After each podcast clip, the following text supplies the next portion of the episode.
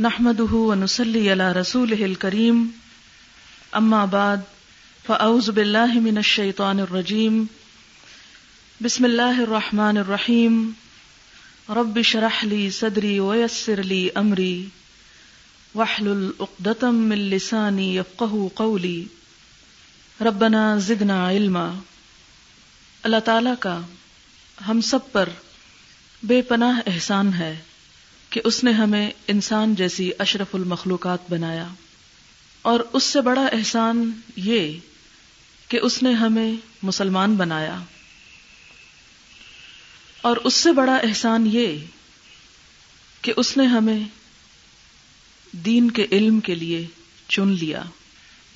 کیونکہ نبی اکرم صلی اللہ علیہ وسلم کا ارشاد ہے میں یورد اللہ بھی خیرن یو فقح فی الدین جس شخص کے ساتھ اللہ تعالی بھلائی کا ارادہ کرتے ہیں، اسے اپنے دین کی سمجھ عطا کرتے ہیں۔ دین کا ایک علم تو آپ کو اپنے گھروں سے ملا، اپنی ماں کی گود سے ملا۔ کچھ علم آپ کو اپنے اسکول کالجز سے ملا، اور کچھ آپ نے اپنے معاشرے سے آس پاس کے لوگوں سے حاصل کیا۔ اس سارے علم کے باوجود اس بات کی آخر ضرورت کیوں پیش آئی کہ آپ مزید علم حاصل کریں؟ اس راہ میں مزید قربانیاں کریں، یکسوئی اختیار کریں۔ تو اس کی بنیادی وجہ یہ ہے کہ یہاں پر آپ کا آنا اور یہاں پر علم کا حاصل کرنا نہ صرف یہ کہ آپ کی اپنی ذات کے فائدے کے لیے بلکہ امت مسلمہ اور اس سے آگے بڑھ کر تمام دنیا کے انسانوں کے فائدے کے لیے ہو۔ علم حاصل کرنے کا پہلا درجہ یہ ہوتا ہے کہ انسان اپنی اصلاح کرے اور وہ اصلاح صرف اس کورس پر مبنی نہیں یا اس پر منحصر نہیں۔ وہ تو کوئی شخص یہاں آئے یا نہ آئے، اس کے لیے ضروری ہے کہ اگر وہ صاحب ایمان ہے، اللہ اس کے رسولوں، اس کی کتابوں اور یوم آخرت کو مانتا ہے، آخرت کے حساب کتاب کا یقین رکھتا ہے، تو اسے اس بات کے بغیر کوئی چارہ ہی نہیں کہ وہ آخرت کے حساب کی تیاری کرے اور جتنا حت الوسا ممکن ہو، اس کے لیے بنیادی فرائض کا علم حاصل کرے۔ لیکن یہ جو پروگرام ہے علم کے حصول کے بعد، ذاتی عمل کے علاوہ، اس علم کو آگے پہنچانے کے لیے بھی ہے، تاکہ دوسرے لوگوں کو بھی وہ روشنی دی جا سکے۔ خواہ آپ کہیں پر بھی ہوں، اپنے گھر میں ہوں، کسی ملازمت میں ہوں، پاکستان میں ہوں، یا پاکستان سے باہر ہوں، دنیا کے کسی بھی گوشے میں ہوں اور کسی بھی حال میں ہوں۔ جیسا کہ آپ کو بتایا گیا ہے، یہ قرآن پاک کی مکمل ترجمے اور تفسیر اور اس تفسیر کو سمجھنے کے لیے، دین کی روح کو پانے کے لیے دیگر مضامین کا مطالعہ اس غرض کے لیے ہوگا کہ اس علم کو آپ دوسروں تک بھی پہنچائیں گے۔ یعنی یہ پروگرام ذاتی اصلاح کا بھی ہے اور ذاتی اصلاح کے ساتھ معاشرے کی اصلاح کا بھی ہے۔ اور معاشرے کی اصلاح اسی وقت ہو سکتی ہے جب آپ اس دین کے اندر یکسوئی کے ساتھ ادراک اور فہم رکھتے ہوں، اس کے اندر رسوخ رکھتے ہوں، اس کو اچھی طرح پورے کانفیڈینس کے ساتھ خود جانتے ہوں۔ اسی غرض کے لیے اس ادارے کا قیام عمل میں لایا گیا تھا۔ اور جیسا کہ آپ جانتے ہیں کہ اس کا نام الہدا ہے۔ یہ نام اپنے نام ہی سے پہچانا جا رہا ہے یعنی اس کا مفہوم اور اس کا مطلب اس کا مقصد، اس کی غرض، اس کے ایک لفظ ہی میں پوشیدہ ہے۔ پھر بھی میں تھوڑی سی اس کی مزید وضاحت کر دیتی ہوں۔ الہدا کا لفظ عربی زبان کا لفظ ہے۔ ہدا ہدایت، رہنمائی گائیڈنس کے لیے استعمال ہوتا ہے۔ عربی زبان کی اگر لغت کو کھولا جائے تو ہدا کا مطلب ہوتا ہے کسی شخص کو منزل مقصود کی طرف مہربانی کے ساتھ رہنمائی کرنا اور راہ دکھانا۔ گویا، یہاں پر آپ کو جو رہنمائی دی جائے گی اور یہاں سے جانے کے بعد جب آپ دوسرے لوگوں کی رہنمائی کریں گے، تو اس میں صرف رہنمائی کرنا مقصود نہ ہوگا، بلکہ اس کے ساتھ ساتھ اس کی روح یعنی مہربانی کے ساتھ، محبت کے ساتھ، لطف و کرم کے ساتھ، دوسرے کی خیر خواہی کے ساتھ، آجزی اور انکساری کے ساتھ دوسرے کی رہنمائی کرنا لازم ہوگا۔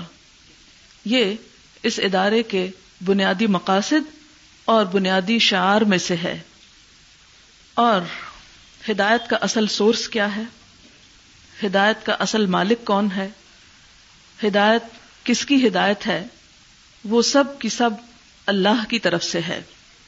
اسی لیے ہمارا موٹو ہے، ان ہد اللہ ہی حول ہدا کہ بے شک اللہ کی رہنمائی ہی اصل رہنمائی ہے۔ وہ کیوں؟ اس لیے کہ ہمارا خالق ہمارا رب ہے۔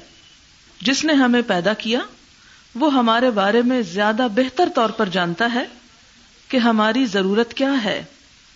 جس طرح کسی بھی مشین کا بنانے والا اس مشین سے بخوبی آگاہ ہوتا ہے اور وہی اس کا مقصد اور وہی اس کا کام کرنے کا طریقہ متعین کرتا ہے۔ بالکل اسی طرح ہمارا خالق، ہمارا رب ہے۔ ہم سب کا اس پر مکمل یقین ہے کہ اللہ تعالیٰ ہی نے ہمیں پیدا کیا اور جس نے پیدا کیا، وہی ہمارا مالک ہے۔ وہی ہمارے بارے میں سب سے زیادہ بہتر طور پر جانتا ہے۔ اور وہی سب سے زیادہ اس بات کا اہل ہے کہ ہماری رہنمائی کرے اور اسی کی رہنمائی میں ہم سب کا فائدہ ہے۔ اس لیے الہدا کی نسبت کسی شخصیت کی طرف، کسی فرقے کی طرف، کسی جماعت کی طرف، کسی گروہ کی طرف اور کسی بھی انسان کی طرف نہیں ہے۔ اس کی نسبت سراسر اللہ رب العزت کی طرف ہے۔ ہمیں ہدایت کے لیے اللہ تعالی ہی کی طرف رجوع کرنا ہے۔ اور اسی کا سبق ہمیں ہر نماز میں دیا گیا ہے کہ اح دن اسرات المستقیم۔ ہمیں سیدھا راستہ دکھا۔ ایا کا نابدو ایا کا نستعین۔ تیری ہی ہم عبادت کرتے ہیں، تجھی سے ہم مدد چاہتے ہیں۔ لہذا ہمارے لیے اصل ہمارا مقصود اور اصل وہ ذات جس کی خوشی، جس کی محبت اور جس کا تقرب ہمیں حاصل کرنا ہے، وہ ہمارا رب ہے، رب العالمین۔ اسی کے لیے ہم سب یہاں جمع ہوئے ہیں۔ اسی کے لیے ہمیں یہاں سے نکل کر کام کرنا ہے۔ اسی نے ہمیں بھیجا۔ اسی کا حق ہے کہ ہم اسے خوش کریں۔ اور اسی کی بادشاہت اس قابل ہے کہ وہ ہمیں اس کام پر جزا عطا کرے۔ اور اسی کی طرف بالآخر ہمیں لوٹ جانا ہے۔ لہذا ہمارا اول و آخر سب کچھ ہمارا رب العزت ہے۔ پھر آپ دیکھیں کہ رب العزت نے انسانوں کی رہنمائی کے لیے جو طریقہ اختیار کیا، وہ کیا تھا؟ اس کام کے لیے اس نے پیغمبر بھیجے۔ نبی اکرم صلی اللہ علیہ وسلم ان تمام پیغمبروں کی آخری کڑی ہیں کہ جن پر آ کر ہدایت کا علم مکمل ہو گیا۔ جیسا کہ آپ جانتے ہیں اللہ تعالیٰ قرآن پاک میں فرماتے ہیں الوم اکمل تو لکم دینکم و اتمم تو علیہ کم نعمتی و ردی تو لکم الاسلام دینا۔ کہ آج میں نے تمہارے لیے تمہارا دین مکمل کر دیا، تم پر اپنی نعمت تمام کر دی اور دین اسلام کو تمہارے لیے پسند کر لیا۔ تو دین اسلام جو سلامتی کا راستہ ہے، اللہ کی پسندیدگی حاصل کرنے کا ذریعہ ہے۔ وہ راستہ ہمیں اللہ تعالی نے نبی اکرم صلی اللہ علیہ وسلم کے ذریعے دکھایا۔ اور جیسا کہ آپ سب جانتے ہیں کہ نبی اکرم صلی اللہ علیہ وسلم کے بعد کوئی رسول نہیں آنے والا۔ لیکن کیا اس کا یہ مطلب ہے کہ اب انسانوں کو رہنمائی کی ضرورت نہیں رہی؟ نہیں، ضرورت تو آج بھی ہے۔ اگر کل بگاڑ تھا تو آج بھی بگاڑ ہے۔ پھر اس بگاڑ کو کس طرح درست کیا جائے؟ انبیاء علیہ السلام کے آنے کا سلسلہ تو ختم ہو گیا۔ اس بگاڑ کو درست کرنے کے لیے آ حضور صلی اللہ علیہ وسلم نے ہمارے پاس ایک مکمل کتاب چھوڑی یعنی قرآن پاک، اور اس کے ساتھ اپنی سنت اور اپنی سیرت۔ اب ہمارے لیے یہ چیزیں رہنمائی کا ذریعہ ہیں۔ گویا، اصل رہنمائی اللہ تعالی کے پاس؟ اللہ تعالیٰ نے رہنمائی کے لیے پیغمبر بھیجے۔ اس میں مکمل ترین ہدایت نبی صلی اللہ علیہ وسلم کو عطا کی گئی، جن کی ہم امت ہیں۔ آپ نے اپنے بعد دو چیزیں چھوڑی جن سے رہنمائی حاصل کی جائے گی۔ آپ صلی اللہ علیہ وسلم نے حجت الوداع کے موقع پر خطبہ فرماتے ہوئے ارشاد فرمایا ترک تفی کم امرئی لن تدلو ما تمسک تم بہما کتاب اللہ و سنت رسول ہی کہ لوگوں، میں تو جا رہا ہوں، لیکن ترک تفی کم امرئی میں تمہارے پاس دو چیزیں چھوڑ کر جا رہا ہوں۔ لم تدلو، ہرگز نہ بھٹکو گے ہرگز گمراہ نہ ہوگے ماں تمسک تم بہما، جب تک ان دونوں کو تھامے رکھو گے اور وہ کیا ہے؟ ایک طرف کتاب اللہ ہی اللہ کی کتاب، اور دوسری طرف و سنت رسول ہی اس کے رسول صلی اللہ علیہ وسلم کی سنت۔ تو گویا، ہمارے لیے رسول اللہ صلی اللہ علیہ وسلم کے بعد جو اصل رہنمائی کے ذریعے ہیں، وہ اللہ کی کتاب اور اس کے رسول صلی اللہ علیہ وسلم کی سنت ہے۔ لہذا ہمارا سارا پروگرام دراصل ان دو چیزوں پر ہی بیس کرتا ہے۔ پہلے درجے پر کتاب اللہ کا تھورولی مطالعہ، براہ راست اس کے ٹیکسٹ کے ذریعے اس کو سمجھنا، اور اس کو اپنی صرف عقل کے ذریعے یا لغت کے ذریعے نہیں، بلکہ سنت نبوی صلی اللہ علیہ وسلم کی روشنی میں اس کو سمجھنا، سیرت رسول صلی اللہ علیہ وسلم کی روشنی میں اس کو سمجھنا، اور اس کے بعد ان لوگوں کے اقوال اور افعال اور اعمال کی روشنی میں جنہوں نے براہ راست نبی صلی اللہ علیہ وسلم سے تربیت پائی یعنی صحابہ کرام، اور پھر صحابہ کرام کے بعد وہ تمام ائمہ کرام، وہ تمام علماء کرام، وہ تمام فکہ کرام، وہ تمام محدثین نظام جن جن نے بھی اس دین کی خدمت کی ان سب کا درجہ اور احترام ہمارے نزدیک برابر ہے۔ یعنی ان میں سے ہر ایک عزت کے قابل ہے، ہر ایک احترام کے قابل ہے، ہر ایک نے دین میں جو جد و جہد اور کوشش اور محنت کی، اس کوشش اور محنت کو ہم قدر کی نگاہ سے دیکھیں گے۔ جس طرح ہمیں انبیاء علیہ السلام کے بارے میں سکھایا گیا کہ لا نفرق بین احد منہم، ہم ان میں سے کسی کے درمیان تفریق نہیں کریں گے۔ اور وہ لوگ جو پہلے دور میں گزر چکے، جنہوں نے اپنا جان، مال، وقت اور بے شمار قربانیاں دین کی راہ میں کی، ان سب کے لیے بھی ہمارے دلوں میں یکساں محبت ہونی چاہیے۔ ٹھیک ہے، ان میں سے بعض کی کوششیں بعض کے مقابلے میں زیادہ تھیں، لیکن سب ہمارے نزدیک عزت اور احترام کے قابل ہیں اور ان میں سے جس جس سے ہمیں جو رہنمائی اور جو فائدہ پہنچ سکتا ہے، بغیر کسی تعصب کے بغیر کسی عداوت کے، بغیر کسی ضد کے ان سب سے ہمیں رہنمائی حاصل کرنی چاہیے۔ اور پھر آپ دیکھیں کہ نبی اکرم صلی اللہ علیہ وسلم نے یہ بھی فرمایا کہ انبیاء اپنے پیچھے درہم و دینار ورثے میں نہیں چھوڑا کرتے۔ انبیاء کے وارث علماء ہوتے ہیں۔ لہذا علماء کرام ہر دور میں روشنی کا مینار رہے ہیں۔ ہر دور میں وہ امت کی رہنمائی کا کام کرتے رہے ہیں۔ اور یہ سلسلہ چودہ سو سال سے جاری ہے امت میں۔ یہ الگ بات ہے کہ امت کا ایک حصہ اس سلسلے میں بہت زرخیز تھا اور مشرق سے مغرب تک علم کا دور دورہ تھا۔ اور پھر جب زوال کا وقت آیا یعنی امت میں زوال ہوا، تو سب سے پہلے علمی زوال ہوا۔ مسلمانوں کے اندر علم کا شوق اور علم کی قدردانی ختم ہوئی۔ آج ضرورت اس بات کی ہے کہ اگر ہم یہ چاہتے ہیں کہ امت مسلمہ دنیا میں عزت حاصل کرے، تو اس کے بغیر کوئی چارہ کار نہیں کہ ہم پھر اسی چیز کی طرف لوٹ جائیں، اسی چیز کی طرف پلٹ جائیں کہ جس کی طرف امت کا پہلا حصہ پلٹا تھا۔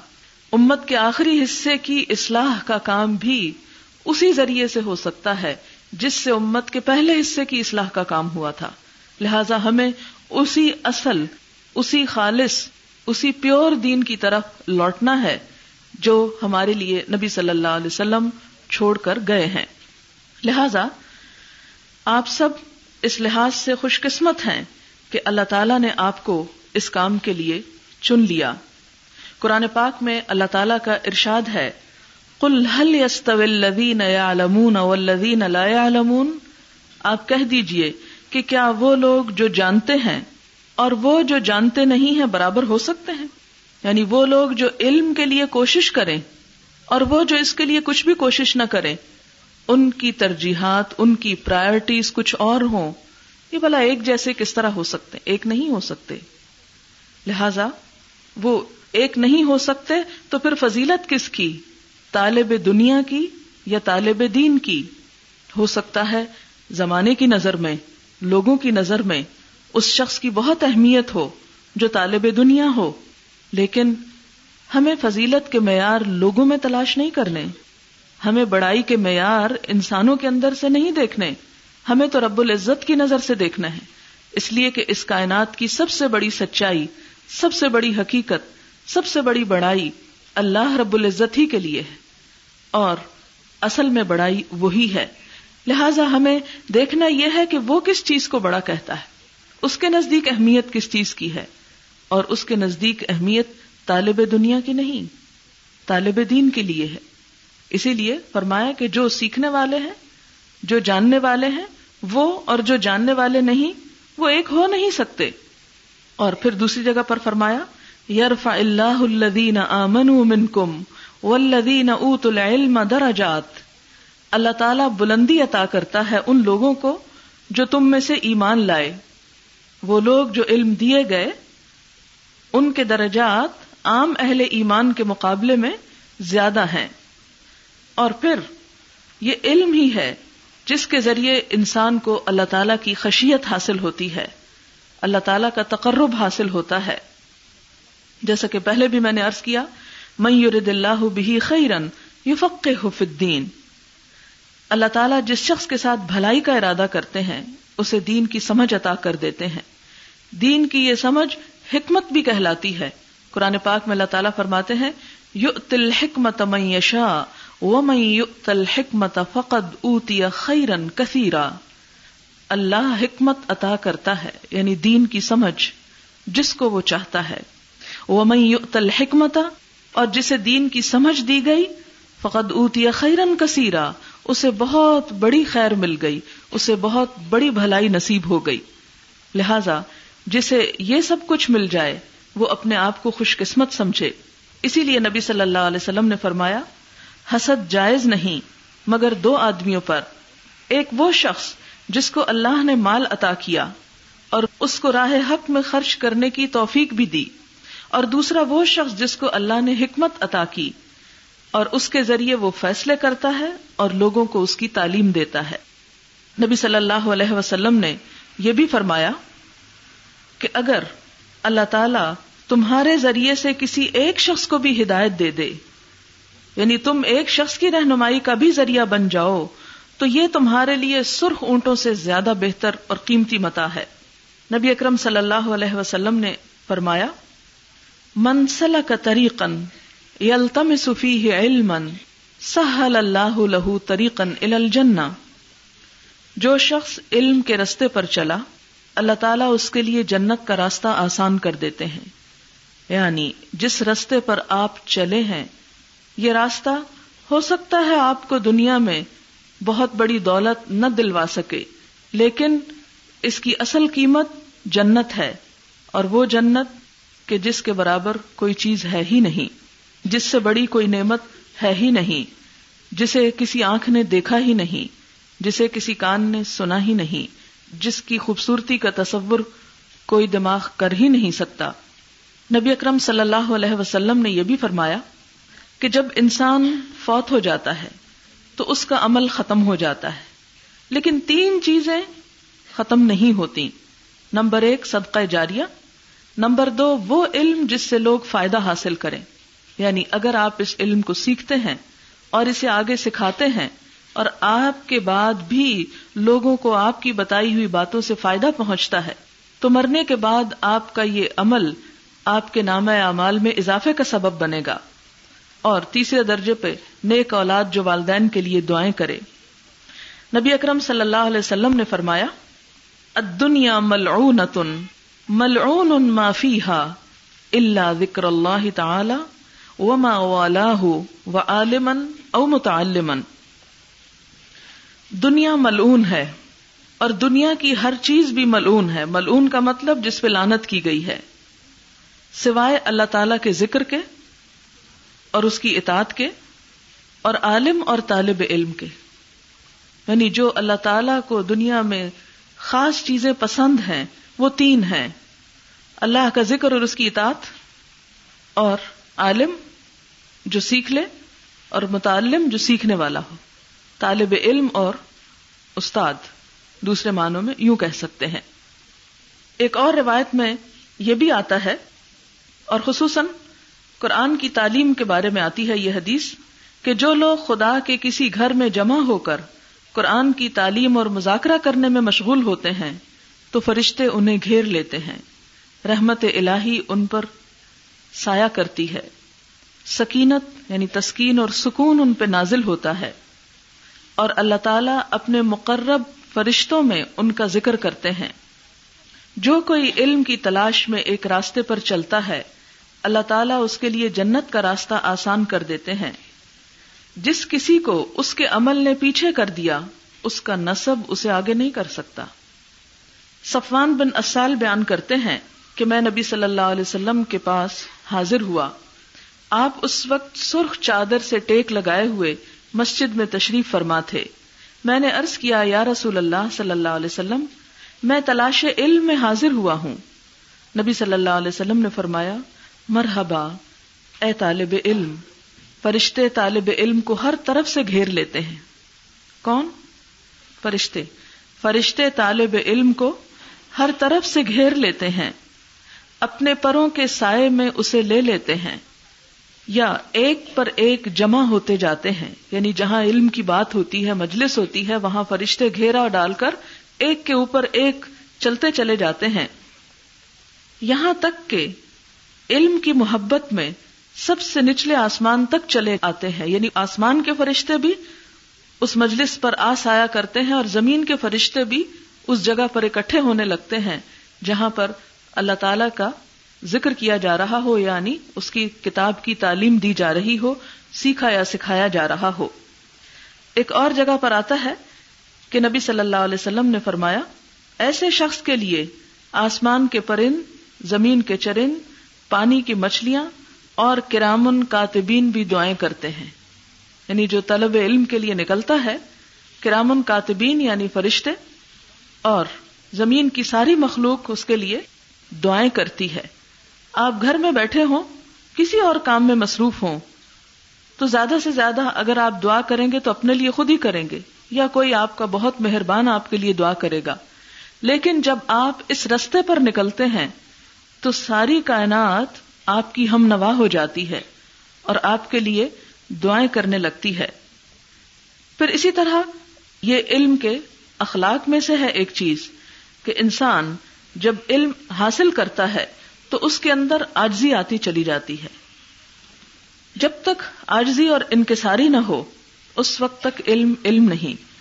آپ ایک درخت کی مثال لیں، پھلدار درخت۔ کہ جب اس پر پھل لگتا ہے، تو اس کی ساری شاخیں جھک جاتی ہیں۔ اور جس درخت پر جتنا زیادہ پھل لگتا ہے، اتنا ہی زیادہ وہ جھکا ہوا ہوتا ہے۔ تو بالکل اسی طرح جب ایک شخص علم کے لیے نکلتا ہے تو اس کے اندر پائی جانے والی آجزی اور انکساری، اس کا خوشو و خزو اس بات کی علامت ہے کہ وہ علم اس کے اندر اتر رہا ہے۔ اگر یہ کیفیت نہ ہو، تو ایسے لوگوں کی مثال پھر قرآن پاک میں دی گئی مسل الزین حمل التورات ثم لم يحملوها كمثل الحمار يحمل اسفارا۔ وہ لوگ جنہیں تورات اٹھوائی گئی یعنی تورات دی گئی کہ وہ اس کا علم حاصل کرے۔ ثم لم يحملوها پھر انہوں نے اس کو اٹھایا نہیں۔ یعنی اس کا حق ادا نہیں کیا۔ کمسل الحمار۔ ان کی مثال ایک گدھے کی سی ہے۔ یحمل اسفارا۔ جو اپنے اوپر کتابیں لادے ہوئے ہوتا ہے۔ تو ایک چیز تو یہ ہو سکتی ہے کہ آپ کے پاس علم تو بہت ہو، لیکن آجزی نہ ہو، انکساری نہ ہو، عمل نہ ہو، خشیت نہ ہو، رب کے تقرب کے لیے کوئی کوشش نہ ہو۔ اور دوسری چیز کہ یہ ساری منفی چیزیں ختم ہو کر آپ حقیقی معنوں میں کونو ربانی اللہ والے نظر آئیں اور ربانی کی بنیادی صفت یہی ہوتی ہے کہ وہ رب ہی کو بڑا سمجھتے ہیں، اپنی ذات کو بڑا نہیں سمجھتے، اپنے آپ کو کوئی چیز نہیں سمجھتے۔ پھر اسی طرح اس کام میں آپ کا جتنا بھی وقت لگے گا، وہ سارے کا سارا عبادت کا وقت شمار ہوگا۔ لہذا آپ یہ بھی کر سکتے ہیں کہ گھر میں بیٹھ کر تلاوت قرآن کریں، کچھ ذکر کریں، نفل پڑھیں، دعائیں مانگے اور یہ بھی کر سکتے ہیں کہ آ کر یہاں پر سیکھیں اور سکھائیں۔ اگر آپ اس کوشش میں مشغول ہیں اور خلوص نیت کے ساتھ اس کوشش میں مشغول ہیں، تو آپ کا درجہ اور مقام انشاءاللہ اللہ اس سے بہتر ہے جو صرف ایک انڈیویجل انفرادی عبادت کرنے والے کا ہوتا ہے۔ پھر اسی طرح جو امت یا جو قوم یا جو گروہ اس فریضے سے غافل ہو جاتا ہے، اس کا کیا انجام ہوتا ہے؟ نبی اکرم صلی اللہ علیہ وسلم نے ایک فتنے کا ذکر کیا۔ پھر فرمایا، یہ اس وقت ہوگا جبکہ علم ختم ہو جائے گا۔ یعنی ایک فتنہ مسلمانوں کے اندر پیدا ہوگا۔ لوگوں نے پوچھا، یہ فتنہ کب ہوگا؟ تو فرمایا کہ جب علم جاتا رہے گا۔ یہ سن کر وہ صحابی کہتے ہیں، میں نے ارض کیا، یا رسول اللہ صلی اللہ علیہ وسلم علم کس طرح جاتا رہے گا؟ حالانکہ ہم قرآن پڑھتے ہیں، اپنے بچوں کو بھی پڑھائیں گے، ہمارے بچے اپنے بچوں کو پڑھائیں گے، اور یہ سلسلہ قیامت تک جاری رہے گا۔ آپ نے فرمایا، زیاد یعنی صحابی جو سوال کر رہے تھے، تمہیں تمہاری ماں گم کرے یعنی ایک محاورہ ہے۔ میں تو تمہیں مدینے کے لوگوں میں بڑا سمجھدار سمجھتا تھا۔ کیا یہود و نصارہ تورات اور انجیل کو نہیں پڑھتے؟ لیکن ان کی کتابوں کے اندر جو کچھ ہے اس میں سے وہ کسی چیز پر عمل نہیں کرتے۔ اور جب علم ختم ہو جاتا ہے تو عمل بھی رخصت ہو جاتا ہے۔ کیوں؟ اس لیے کہ لوگوں کو یہ پتا ہی نہیں ہوتا کہ ہمیں کرنا کیا ہے۔ آج ہمارے ہاں قرآن پاک ایسا نہیں کہ نہیں پڑھا جاتا، لیکن اس کی تعلیم زیادہ سے زیادہ ناظرہ کی حد تک رہ گئی ہے۔ اب دیکھیں کہ حفظ کے کس قدر مدارس ہیں۔ حفظ قرآن کے۔ اور آج بھی بہت کوششیں جاری ہیں اس کے لیے۔ لیکن بے شمار ایسے لوگ جو پورے قرآن پاک کو اپنے سینے میں محفوظ کیے ہوئے ہیں، زبانی یاد کیے ہوئے ہیں، اور اس کو پڑھتے بھی اور پڑھاتے بھی ہیں، اور سارا سارا دن ساری ساری زندگی اس عمل میں مشغول ہیں۔ بسا اوقات ایک آیت کا بھی مفہوم نہیں جانتے۔ اور عمل قرآن کے بالکل مخالف ہوتا ہے۔ کیوں؟ اس لیے کہ سمجھ ہی نہیں کہ اس میں ہے کیا۔ لہذا علم عمل کو زندہ کرنے والا ہے اور علم عمل ہی کی نیت سے حاصل کیا جانا چاہیے۔ اگر کوئی علم عمل کے لیے نہیں، صرف ایک ڈگری حاصل کرنے کے لیے یا یہ کہلانے کے لیے کہ ہم عالم ہیں، تو ایسا علم انسان کو فائدے کی بجائے نقصان دے سکتا ہے۔ اس کے بارے میں ایک حدیث ہے، آپ صلی اللہ علیہ وسلم نے فرمایا جس شخص نے تین مقاصد کے لیے علم حاصل کیا، وہ جہنم میں جائے گا۔ یعنی علم حاصل کرنے کے جہاں بڑے فائدے ہیں اور فضیلت ہے، اگر یہی بہترین کوشش اور بہترین عمل یعنی علم حاصل کرنا، اگر تین وجہ سے ہو، تو یہ علم انسان کو جنت کی وجہ جہنم میں پہنچا دے گا۔ اس لیے ہم سب کو پتا ہونا چاہیے کہ وہ چیزیں کیا ہیں جو انسان کو سیکھنے کے باوجود فائدے کی بجائے نقصان دیتی ہیں، نمبر ایک، علماء سے مقابلہ کرنے کے لیے۔ کہ میں اتنا سیکھوں کہ فلاں کے مقابلے پہ آ جاؤں۔ یا فلاں کی جتنی عزت ہے، اتنی عزت میں پالوں۔ یا میں اس سے بحث مباحثہ کر سکوں۔ یا میں اس کو ہرا سکوں۔ فرمایا، یہ تین مقاصد میں سے پہلا مقصد جس کے لیے اگر کوئی سیکھتا ہے، تو اس کو علم کی کوئی برکت اور کوئی فیض حاصل نہیں ہوگا۔ دوسری بات، جاہلوں سے جھگڑنے کے لیے، بحث مباحثے کے لیے۔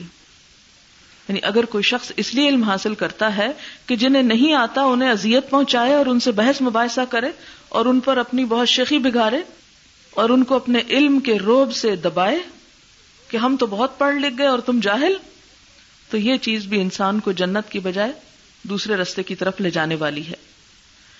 نمبر تین علم اس لیے حاصل کیا کہ مجھے لوگوں میں مقبولیت نصیب ہو جائے۔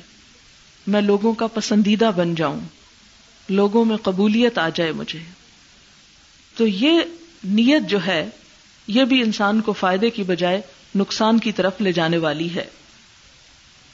اور اس کے ساتھ وہ چیزیں کیا ہیں جو انسان کو علم کے باوجود نقصان دیتی ہیں؟ حضرت عبداللہ بن مسعود فرماتے ہیں کہ اگر عالم کسی گناہ میں مبتلا ہو، تو اسے پڑھا ہوا علم بھی بھول جاتا ہے، سیکھا ہوا بھی اس کے لیے نہ سیکھنے کے برابر رہ جاتا ہے۔ پھر اسی طرح حضرت علی رضی اللہ تعالی انہوں نے فرمایا کہ اے حاملین علم علم پر عمل کرو، کیونکہ عالم وہی ہے جو اپنے علم پر عمل کرتا ہو، اور اس کا عمل اس کے علم کے موافق ہو۔ آئندہ ایسے لوگ بھی آئیں گے جو علم حاصل کریں گے، مگر وہ علم ان کی ہنسلی کی ہڈی سے نیچے نہیں اترے گا یعنی صرف زبان اور حلق تک رہے گا۔ ان کا ظاہر ان کے باطن کے مخالف ہوگا، وہ حلقے بنا کر بیٹھیں گے۔ اور ہر شخص اپنے حلقے میں جائے گا تو پہلا حلقہ والا اس سے ناراض ہو جائے گا۔ یعنی گروہ بندی کی طرف اشارہ ہے۔ یہ وہ لوگ ہوں گے جن کی مجالس علم اللہ تعالی کی بارگاہ میں ثواب سے خالی ہیں۔ حضرت مسروق فرماتے تھے، کسی کے عالم ہونے کے لیے یہ بات کافی ہے کہ اس کے دل میں خدا کا خوف ہو، اور کسی کے جاہل ہونے کے لیے یہ بات کافی ہے کہ اسے اپنے علم پر ناز ہو جائے۔ حضرت حسن بصری نے فرمایا، اگر کسی آدمی کے پاس ساری دنیا کے برابر خزانہ ہو یعنی اتنا مالدار ہو کہ پوری دنیا کی دولت اس کی ہو جائے اور وہ اسے آخرت کے ثواب کے لیے خرچ کر دے۔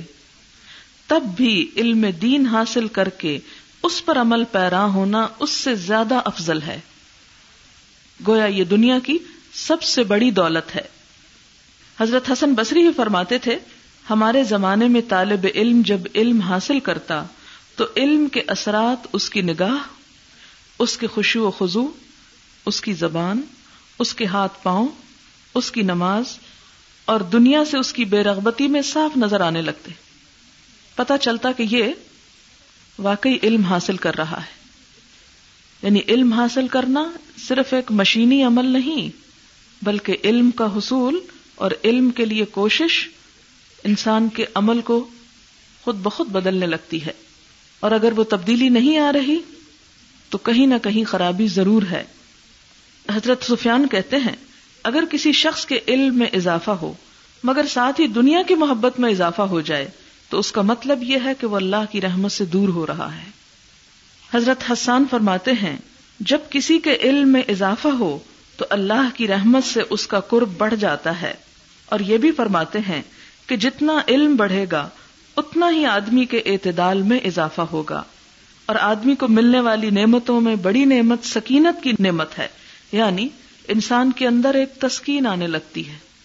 اگر علم کی وجہ سے وہ تسکین نہیں آ رہی، تو کہیں نہ کہیں خرابی ہے یا نیت میں، یا کوشش میں، یا کسی اور چیز میں۔ علم کے ساتھ سب سے پہلی دولت، سب سے پہلی نعمت، اور سب سے پہلی بھلائی جو انسان کو حاصل ہوتی ہے، وہ سکون قلب ہوتا ہے۔ اگر وہ حاصل نہیں ہو رہا، تو اس کا مطلب ہے کہ اصل مقصود کی طرف پہنچنے میں کمی رہ گئی ہے۔ اب یہ تو تھی چند باتیں علم کے حوالے سے۔ اب آپ دیکھیں کہ جب آپ علم کے لیے نکلے ہیں اور اس راستے کے لیے کوشش کر رہے ہیں، تو آپ کی یہ کوشش دنیا کی تمام کوششوں سے زیادہ ہوگی یا ہونی چاہیے۔ کیوں؟ اس کی وجہ یہ ہے کہ دنیا کی کسی بھی چیز کے حصول پر آپ اتنی بڑی خیر حاصل نہیں کرتے جتنی بڑی خیر آپ کو اس علم کے حصول پر حاصل ہوگی۔ دنیا کی کسی بھی چیز کی جزا وہ نہیں جو اس علم کے حاصل کرنے کی جزا ہے۔ جب اس کی جزا بڑی ہے تو اس کے لیے کوشش بھی بڑی ہوگی۔ اگر کوشش نہیں تو کچھ بھی نہیں۔ کوشش کا کیا مطلب ہے؟ اور کوشش، کیسی کوشش؟ اس کے لیے سب سے بڑی، سب سے پہلی، سب سے اہم کوشش نیت کا خلوص، کہ ہماری نیت اللہ تعالی کے لیے خالص ہو جائے۔ میں اس وقت آپ کو چند لمحات دیتی ہوں کہ آپ اپنے دل اور دماغ میں جھانک کر دیکھیں کہ آپ آج یہاں کیوں آئے ہیں۔ اپنے آپ سے سوال کریں، اپنے آپ سے پوچھیں، یہاں کس مقصد کے لیے آئے ہیں؟ کیا چیز لائی ہے؟ کیا حاصل کرنا چاہتے ہیں؟ اگر تو آپ کا جواب یہ ہے کہ اللہ کی رضا، تو جواب درست ہے۔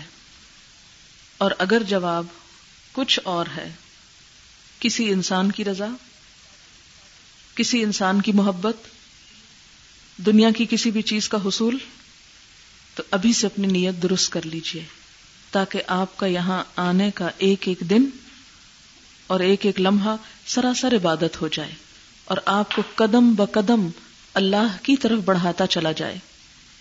اور اپنی اپنی ڈائریز پر لکھ لیجیے تاکہ آپ کو بعد میں پھر کبھی بھول جائے یہ بات، تو پھر یاد آ جائے کہ میرے یہاں آنے کا واحد مقصد اپنے خالق کو راضی کرنا ہے۔ فمن کا نیرجو لقاء اور فلیعمل عملا صالحا ولا یشرک بعبادت ربه احدا آپ ایک عبادت کی حالت میں ہیں اور عبادت کی اس حالت میں کسی دوسرے کو شریک نہیں ہونا چاہیے۔ ولا یشرک بے عبادت ربی احدا آپ کو معلوم ہے کہ قیامت کے دن ایک شخص کو لایا جائے گا۔ جو بہت عالم ہوگا، بہت قرآن کا پڑھنے والا، اس کی ساری زندگی اس کام میں گزری ہوگی۔ اللہ تعالیٰ اس کو اپنی نعمتیں یاد کروائیں گے۔ وہ یاد کرے گا۔ پھر اللہ تعالیٰ پوچھیں گے کہ ان نعمتوں کو پا کر تم نے حق کیا ادا کیا؟ تو وہ کہے گا کہ یا رب العالمین، میں نے اپنی ساری زندگی تیرے دین کے لیے لگا دی۔ اللہ تعالیٰ فرمائیں گے، تم جھوٹ کہتے ہو، تم نے میرے لیے نہیں لگائی۔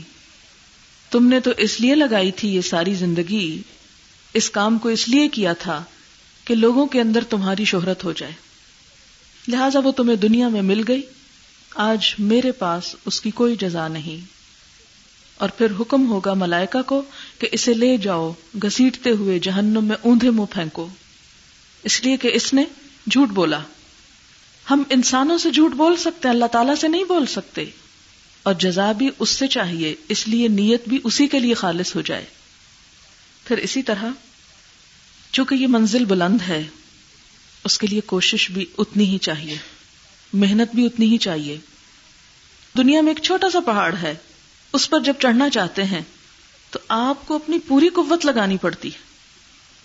اگر آپ کچھ بھی سستی کریں، ڈھیلے پڑ جائیں، آرام کرنے لگے تو نتیجہ کیا ہوتا ہے؟ کیا آپ چوٹی پہ پہنچ سکتے ہیں؟ نہیں پہنچ سکتے۔ اچھا اگر آپ چڑھتے چڑھتے تھوڑا سا چڑھیں، پھر پلٹ آئیں، پھر چڑھنے لگے تو کیا ہوگا؟ آپ نہیں پہنچ سکیں گے۔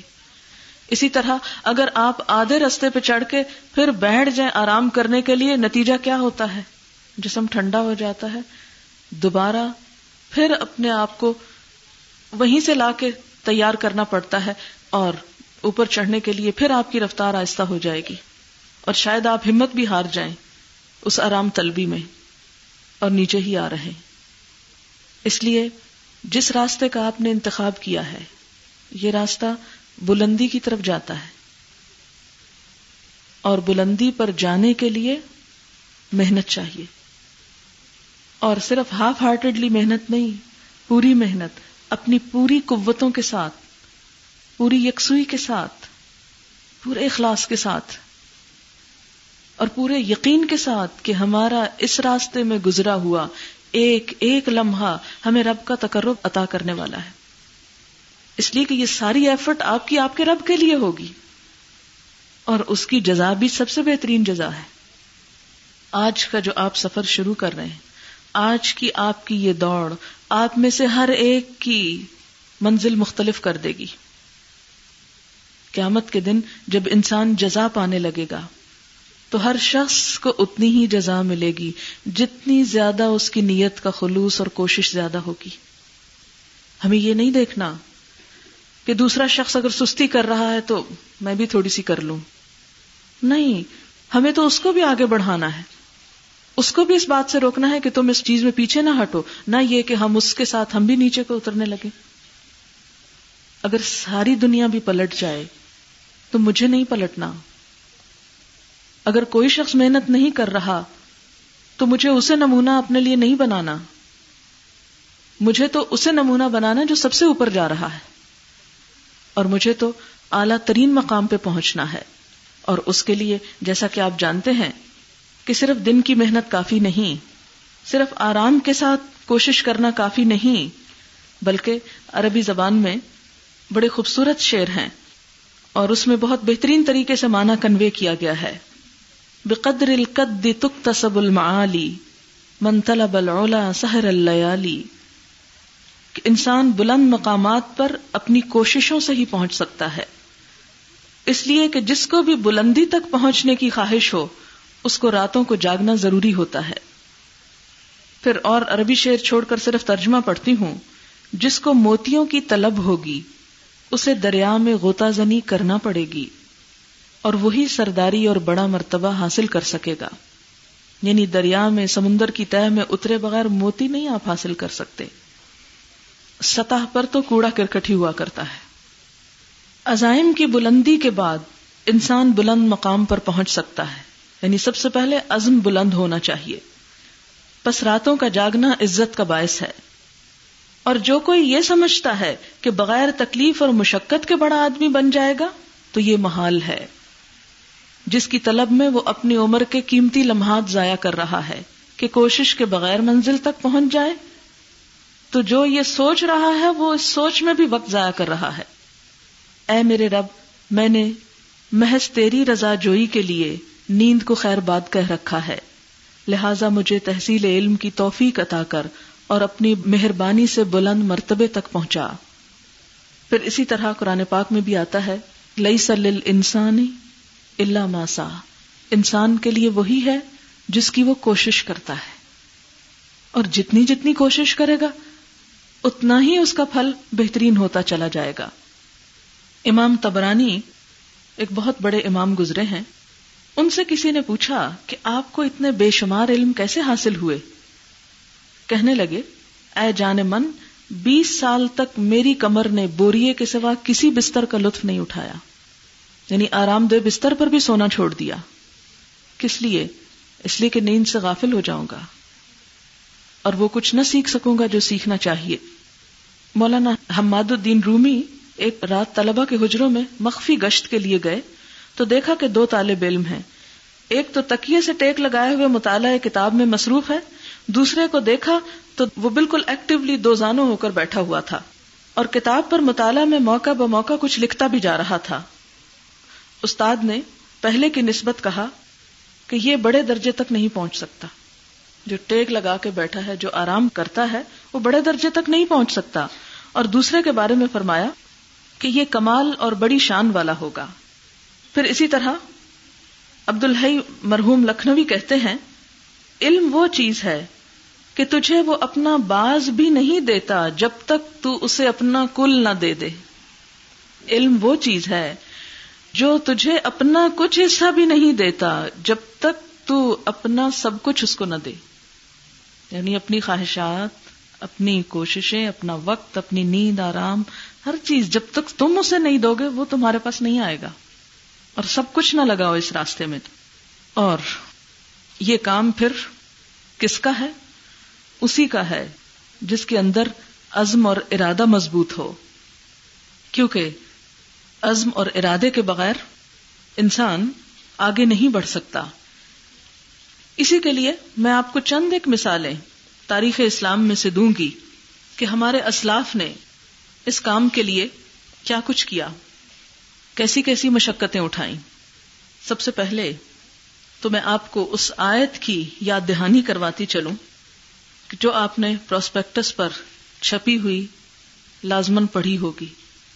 اسی لیے آپ کو کہا جاتا ہے کہ پروسپیکٹس کا مطالعہ ضروری ہے۔ وہ آیت کیا تھی؟ سورت التوبہ کی آیت نمبر ایک سو بائیس تھی۔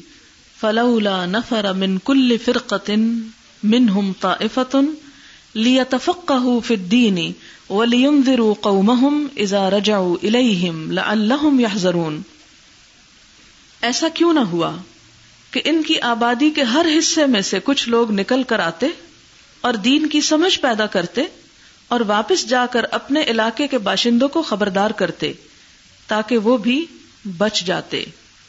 تو گویا، آپ اپنے گھروں سے جو نکلے ہیں، میرے بلانے پہ نہیں، میری خاطر نہیں، اللہ کی خاطر۔ اور امت مسلمہ پر مرد ہوں یا عورت، یہ ذمہ داری ہے کہ ان میں سے کچھ لوگ اس کام کے لیے اپنے آپ کو ضرور وقف کریں۔ اور پھر وہ علم حاصل کر کے دوسروں تک پہنچائیں تاکہ ان کی بھی نجات کا بندوبست ہو سکے۔ تو اس میں دو چیزیں آ گئیں، ایک تو تفقع دین میں سمجھ بوجھ پیدا کرنا اور دوسرا اس سمجھ بوجھ کے لیے گھر سے نکلنا۔ کیونکہ سفر کے بغیر علم حاصل ہو نہیں سکتا۔ اسی لیے ہم دیکھتے ہیں کہ ہمارے اسلاف میں سے وہ لوگ اس شخص سے علم حاصل ہی نہیں کرتے تھے جس نے صرف اپنے شہر میں پڑھا ہو۔ یعنی کسی کے عالم ہونے کے لیے جو شرائط تھیں، ان میں ایک شرط یہ بھی تھی کہ اس نے علم کے لیے سفر ضرور کیا ہو۔ کیونکہ سفر سے انسان کا تجربہ اور انسان کی صلاحیتیں زیادہ بہتر طور پر نکھرتی علم کے لیے صرف کتابوں کا پڑھنا کافی نہیں، علماء کی صحبت ضروری ہے اور اس کے ساتھ سفر ضروری ہے۔ ایسی جگہوں پہ پہنچنا ضروری ہے جہاں آپ کو بہتر سے بہتر مواقع حاصل ہو سکیں۔ اسی کام کے لیے مدینہ میں سب سے پہلی درس گاہ صفا کے نام سے وجود میں آئی، جہاں پر مدینہ میں رہنے والوں کے علاوہ، مدینہ کے رہنے والے تو اپنے گھروں سے ہی آ کے علم حاصل کرتے تھے کہ نبی صلی اللہ علیہ وسلم خود ان کے پاس تشریف لے گئے تھے مکہ سے، لیکن وہ تمام علاقے، وہ تمام قبیلے اور وہ تمام گروہ اور بستیاں جہاں جہاں مسلمان ہو رہے تھے لوگ، وہاں سے لوگ نکل کر آتے اور مدینہ میں آ کر قیام فرماتے اور علم حاصل کرنے کے بعد اپنے گھروں کو لوٹ جاتے اور وہاں جا کر سکھاتے۔ یہ سنت نبی صلی اللہ علیہ وسلم کے زمانے ہی میں شروع ہو گئی تھی۔ قبیلہ بنو سعد بن بکر سے ایک وفد آتا ہے۔ یہ وہ قبیلہ ہے جس کو حضور صلی اللہ علیہ وسلم کی رضاط کا شرف حاصل ہے۔ ان میں سے زمام بن سالبہ بن بنوساد بن بکر سے آئے تھے۔ یہ صاحب اونٹ پر سوار مسجد نبی میں آتے ہیں۔ اونٹنی ایک طرف روک کر باندھتے ہیں اور مجلس رسول صلی اللہ علیہ وسلم کی طرف لپکتے ہوئے پوچھتے ہیں، آپ میں سے محمد کون ہے؟ صلی اللہ علیہ وسلم۔ صحابہ جواب دیتے ہیں، یہ شخص جو خوبصورت نورانی چہرے والا ٹیک لگائے تشریف فرما ہے۔ زمام مزید تسلی کرنے کے لیے آپ کی طرف متوجہ ہو کر پوچھتے ہیں، کیا آپ ابن عبد المطلب ہیں؟ تسلی پا کر بغیر اور کوئی بات کیے براہ راست اپنے مقصد پہ آتے ہیں۔ اور ضروری سوال پوچھنا شروع کر دیتے ہیں علم کے حصول کے لیے۔ یعنی اس بات کا انتظار نہیں کرتے کہ اچھا آج تو میں پہنچا ہوں اتنی دور سے، کئی سو میل کا سفر کر کے۔ آج میں ذرا آرام کر لوں اور ذرا اپنی نیند پوری کر لوں اور کھانا کھا لوں اور بہت کچھ نہیں۔ پہنچتے ہیں اور سیدھے مسجد نبی پہنچتے ہیں اور اس شخص کو تلاش کرتے ہیں جس سے وہ سیکھنے کے لیے آئے تھے اور فوراً اس کی خدمت میں پہنچ کر وہ سیکھنا شروع کر دیتے ہیں جو وہ سیکھنا چاہتے تھے۔ اس سے یہ ظاہر ہوتا ہے کہ علم کے راستے پر اگر انسان آرام طلبی کا شکار ہو جائے اور پہلے دن سے آرام طلبی کا شکار ہو جائے تو یہ راستہ اس شخص کے لیے ہے ہی نہیں۔ وہ یہیں سے لوٹ جائیں جنہیں زندگی ہو پیاری۔ جنہیں اپنے آپ سے پیار ہے، اپنی نیند سے پیار ہے، اپنی ذات سے محبت ہے، تو ان کے لیے یہ راستہ نہیں ہے۔ وہ ابھی سے فیصلہ کر لیں۔ پھر اسی طرح وفد عبد القیس کا علاقہ مدینہ سے کچھ فاصلے پر تھا۔ حضور صلی اللہ علیہ وسلم اور ان کے درمیان کفار مزر کا قبیلہ تھا، جس کی وجہ سے وہ حرام مہینوں کے علاوہ مدینہ کا سفر اختیار نہیں کر سکتے تھے۔ ان کا وفد موقع پا کر حضور صلی اللہ علیہ وسلم کی خدمت میں حاضر ہوتا ہے۔ اور ایسے کاموں کے متعلق جاننا چاہتا ہے جو جنت میں لے جانے والے ہوں۔ تو آپ انہیں کچھ چیزوں کے کرنے کا حکم دیتے ہیں اور کچھ چیزوں کو چھوڑنے کا حکم دیتے ہیں۔ نبی اکرم صلی اللہ علیہ وسلم کے زمانے میں تو لوگوں کو یہ تسلی تھی کہ جب بھی کوئی مسئلہ پیش آئے گا آپ سے پوچھ لیں گے۔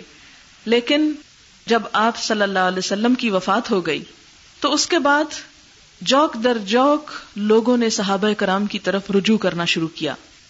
کہ کہیں ایسا نہ ہو کہ آپ کے جانے کے بعد یہ نسل بھی چلی جائے اور ہمیں وہ سب کچھ معلوم نہ ہو سکے جو اللہ کے رسول صلی اللہ علیہ وسلم نے لوگوں تک پہنچایا۔ اسی لیے ہم دیکھتے ہیں کہ صحابہ کرام میں سے بھی اور دیگر لوگوں میں سے بھی لوگ ان صحابہ کے پاس جاتے جنہوں نے کوئی بات براہ راست ڈائریکٹلی نبی صلی اللہ علیہ وسلم سے سنی ہوتی تھی۔ یعنی اگر علم کی کوئی بات انہیں آلریڈی پتا بھی ہوتی تھی تو وہ اس پر بھروسہ نہیں کرتے تھے۔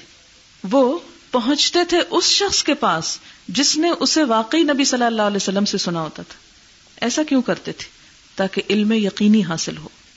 اسی طرح ہم دیکھتے ہیں کہ صحابہ کرام حضور صلی اللہ علیہ وسلم کی وفات کے بعد مختلف فتوحات کے سلسلے میں مدینہ سے نکل کر پوری دنیا میں پھیل جاتے ہیں، جہاں جہاں علاقے فتح ہوتے ہیں۔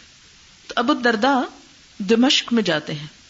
وہاں پر لوگوں کو تعلیم دینے کا سلسلہ کرتے ہیں۔ ابو دردا دمشق کی مسجد میں بیٹھے ہوئے ہیں اور ایک شخص مدینہ سے دمشق جاتا ہے۔ کیوں؟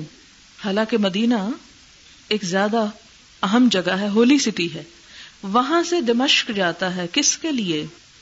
اس شخص کے لیے جس نے ایک بات نبی صلی اللہ علیہ وسلم سے براہ راست سن رکھی تھی ابو دردا کے پاس۔ کو سیر بن قیس کہتے ہیں میں صحابی رسول صلی اللہ علیہ وسلم ابو دردا کے ساتھ دمشق کی مسجد میں بیٹھا ہوا تھا کہ ایک شخص حاضر ہوتا ہے اور کہتا ہے، ابو دردا میں مدینہ تو رسول سے آ رہا ہوں، کیونکہ مجھے یہ معلوم ہوا ہے کہ آپ آ حضور صلی اللہ علیہ وسلم سے ایک حدیث روایت کرتے ہیں، جو آپ نے براہ راست حضور صلی اللہ علیہ وسلم سے سنی۔ ابو دردا اس کے اس شوق پر تعجب کرتے ہوئے پوچھتے ہیں، کیا تمہارے یہاں آنے کی کوئی اور غرض بھی ہے؟ عرض کرتے ہیں، نہیں۔ ابو دردا پھر پوچھتے ہیں، کوئی تجارت وغیرہ کا ارادہ؟ کوئی سیر تفریح؟ جواب ملتا ہے، نہیں۔ تو ابو دردا انہیں حدیث رسول صلی اللہ علیہ وسلم سناتے ہیں اور حدیث ہے، جو علم حاصل کرنے کے لیے کسی راستے پر چلا یعنی سفر کیا اس نے۔ اللہ تعالیٰ اس کے لیے جنت کی راہ آسان فرما دیں گے۔ اور یہ ملائکہ طالب علم کی خاطر اپنے پر اس کے آگے بچھاتے ہیں۔ اور ایک عالم کو عابد پر اتنی فضیلت ہے جتنی چودویں رات کے چاند کو باقی ستاروں پر ہوتی ہے۔ ابو دردا کہتے ہیں، اگر اللہ کی کتاب میں سے میں صرف ایک آیت نہ سمجھ سکوں، پھر مجھے یہ پتا چلے کہ برک الغماد بہت دور دراز علاقے کا نام تھا یعنی دمشق سے۔ پھر مجھے یہ پتا چلے کہ برک الغماد میں ایک شخص ہے جو مجھے یہ آیت سمجھا دے گا تو میں وہاں کا سفر اختیار کرنے سے بھی گریز نہ کروں گا، وہاں تک جاؤں گا۔ ایک آیت سمجھنے کے لیے۔ تو جہاں آپ کو پورا قرآن پاک سمجھنے کا موقع ملے اور ان علوم کو سمجھنے کا بھی کہ جو اس کے سمجھنے میں مددگار ہوں، تو اس کے لیے جتنی بھی آپ قربانی کر سکیں، اتنی ہی کم ہے۔ اور کبھی بھی اپنی قربانیوں کو بڑا نہ سمجھیں۔ اس لیے کہ صحابہ کرام کے مقابلے میں تو ہماری قربانیاں کچھ بھی نہیں۔ جابر بن عبداللہ ایک طویل العمر صحابی ہیں، جنہوں نے ڈیڑھ ہزار احادیث نبی صلی اللہ علیہ وسلم سے روایت کی۔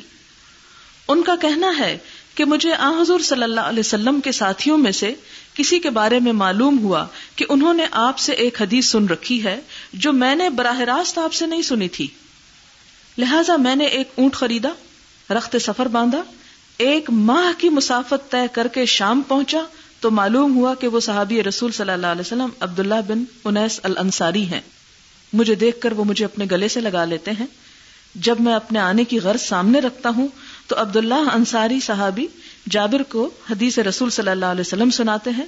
جابر حدیث سننے کے فوراً بعد واپس آ جاتے ہیں۔ اونٹ خریدنا اونٹ خریدنا آج کل ایک گاڑی خریدنے کے برابر ہے۔ اور ایک ماہ کا سفر کرنا۔ اور ایک حدیث سن کر فوراً واپس آ جانا۔ کیا ہم میں سے جتنے لوگ بھی یہاں بیٹھے ہیں، ان میں سے کسی نے کوئی ایسی قربانی کی کہ ایک مہینے کا سفر کر کے پہنچا ہو؟ اور ایک گاڑی خرید کر اتنی قربانی کی ہو، اپنے مال کی، یہاں تک پہنچنے کے لیے کچھ بھی نہیں؟ انہی مثالوں میں سے ایک حضرت ابو ایوب الانصاری کی ہے، جنہیں ہجرت کے بعد مدینہ آنے پر نبی صلی اللہ علیہ وسلم کی میزبانی کا شرف حاصل ہوا۔ جو اللہ کی راہ میں جہاد کرتے ہوئے استنبول تک جا پہنچے، جہاں آج بھی ان کا مقبرہ موجود ہے۔ ابو ایوب ایک مہینے کا سفر کر کے اقبا بن عامر کے پاس مصر پہنچتے ہیں اور ان سے صرف ایک حدیث سننے کے بعد مصر میں تھوڑا سا بھی مزید قیام کیے بغیر واپس مدینہ کی راہ لیتے ہیں۔ کون ہے جانے والے؟ حضرت ابو ایوب انصاری۔ کہاں جاتے ہیں؟ مصر۔ سفر کتنا ہے؟ ایک مہینے کا۔ کیونکہ سمندر کا بھی ہے اور خشکی کا بھی۔ اور سنتے کن سے ہیں؟ اقبا بن عامر سے۔ کتنا سنتے ہیں؟ ایک حدیث۔ حالانکہ وہ حدیث انہیں پیسے پہلے بھی پتا ہوتی ہے۔ لیکن اس لیے وہاں پہنچتے کہ انہوں نے براہ راست نبی صلی اللہ علیہ وسلم سے سنی، علم یقین حاصل کرنے کے لیے۔ آپ میں سے بہت سے لوگ ایسے ہوں گے کہ جنہوں نے قرآن پاک کی تفسیر پڑھ رکھی ہوگی۔ پھر آپ کو یہاں آنے کا کیا فائدہ؟ اور آپ سوچیں کہ ہم تو پہلے سے یہ سب کچھ جانتے ہیں، کوئی خاص بات ہمیں نہیں پتا چل رہی۔ نہیں، جو علم ایک استاد سے حاصل کیا جاتا ہے، ایک مجلس میں حاصل کیا جاتا ہے، پھر اس پر محنت کی جاتی ہے۔ اسی علم سے پختگی حاصل ہوتی ہے۔ اور وہی علم پھر آگے پہنچایا جا سکتا ہے۔ آپ دیکھیں کہ قرآن پاک دنیا میں کیسے آیا ہو کیا اللہ تعالی کے لیے مشکل تھا؟ کہ جتنے انسان وہ پیدا کر رہا تھا، اتنی ہی فوٹو کاپیز کروا کے ہر انسان کے ساتھ ایک ایک کتاب دے دی جاتی۔ مشکل تھا اللہ تعالیٰ کی۔ کوئی مشکل نہیں۔ جس نے اتنے ستارے بنائے کہ جو انگنت ہیں اس رب کے لیے، یہ کوئی مشکل نہیں کہ ایک ایک کتاب سب کو دے دے۔ لیکن اگر آپ کو تھوڑی سی بھی تاریخ پتا ہو قرآن پاک کے نزول کی، تو سب سے پہلے قرآن پاک کہاں تھا؟ لوہے محفوظ میں، کتاب میں۔ اس لوہے محفوظ کی فوٹو کاپیاں بن سکتی تھیں۔ لیکن نہیں، حاملی نے وہی فرشتوں کے حوالے کیا گیا۔ اس کو بیت العزت میں اتارا گیا۔ بیت العزت سے جبریل امین اسے لے کر ہزاروں میل کا فاصلہ طے کرتے ہوئے نبی صلی اللہ علیہ وسلم کے پاس پہنچے۔ ہزاروں میل کا سفر تھا۔ پہنچ کر کیا کاغذ آگے رکھ دیا؟ یہ پڑھ لیجیے۔ نہیں۔ پڑھایا گیا۔ اقرا پڑھو۔ اقرا بسم ربک الذی خلق۔ پڑھو۔ اور پھر حضرت جبریل پڑھتے، آپ پیچھے دہراتے اور صرف پانچ آیات دی گئی ختم۔ اور پھر یہ سلسلہ تیئیس سال تک جاری رہا۔ علم آیا جبریل علیہ السلام کے ذریعے۔ وہ آپ کو آ کے پڑھاتے، آپ اس کو پڑھتے اور بسا اوقات آپ جلدی یاد کرنے کی کوشش کرتے تو اللہ تعالی بیچ میں انٹرپٹ کر دیتے۔ لا تحرک بھی لسانہ کا لتاجل بھی آپ اپنی زبان کو حرکت نہ دیجیے کہ اسے جلدی جلدی یاد کر لیں۔ ان علینا جمع و قرآن فضا قرآن ہو فتب قرآن کہ جب ہم اسے پڑھ رہے ہوں تو اس کو فالو کریں۔ سم ان علینا بیانا پھر اس کو بیان کرنا ہماری ذمہ داری۔ ہم اس کو واضح کریں گے۔ لہذا یہ وہ طریقہ ہے جس کے ذریعے قرآن اللہ تعالی کے پاس سے جبریل امین کے ذریعے نبی صلی اللہ علیہ وسلم کے پاس ہے۔ پھر آپ کیا کیا کرتے تھے؟ پھر آپ صلی اللہ علیہ وسلم صحابہ کرام میں سے وہ صحابہ جن کو لکھنا آتا تھا ان کو بلواتے تھے، ان کو ڈکٹیٹ کراتے تھے۔ پھر آپ صحابہ کرام کو سناتے تھے اور سن کر پھر وہ اس کو یاد کر لیتے تھے۔ پھر آگے آگے وہ اپنے گھروں میں جا کر، اپنے بچوں کو جا کر اور یہ سلسلہ انسان سے انسان تک پہنچا۔ بیچ میں کبھی ایسا نہیں ہوا کہ یہ انسان سے انسان تک پہنچنے کے بجائے کتاب سے انسان تک پہنچے۔ یہ نہیں ہوا۔ انسان سے انسان کے ذریعے علم آگے پہنچا۔ اس لیے صرف کتابی علم کافی نہیں ہوتا۔ اس کے لیے ضروری ہے کہ انسان کے ذریعے انسان تک پہنچے۔ اور ان کا اکٹھا ہونا، ایک جگہ پر بیٹھنا، ایک خاص وقت کی پابندی کرنا، ایک خاص پروسیجر کی پابندی کرنا، یہ نہایت ضروری ہے۔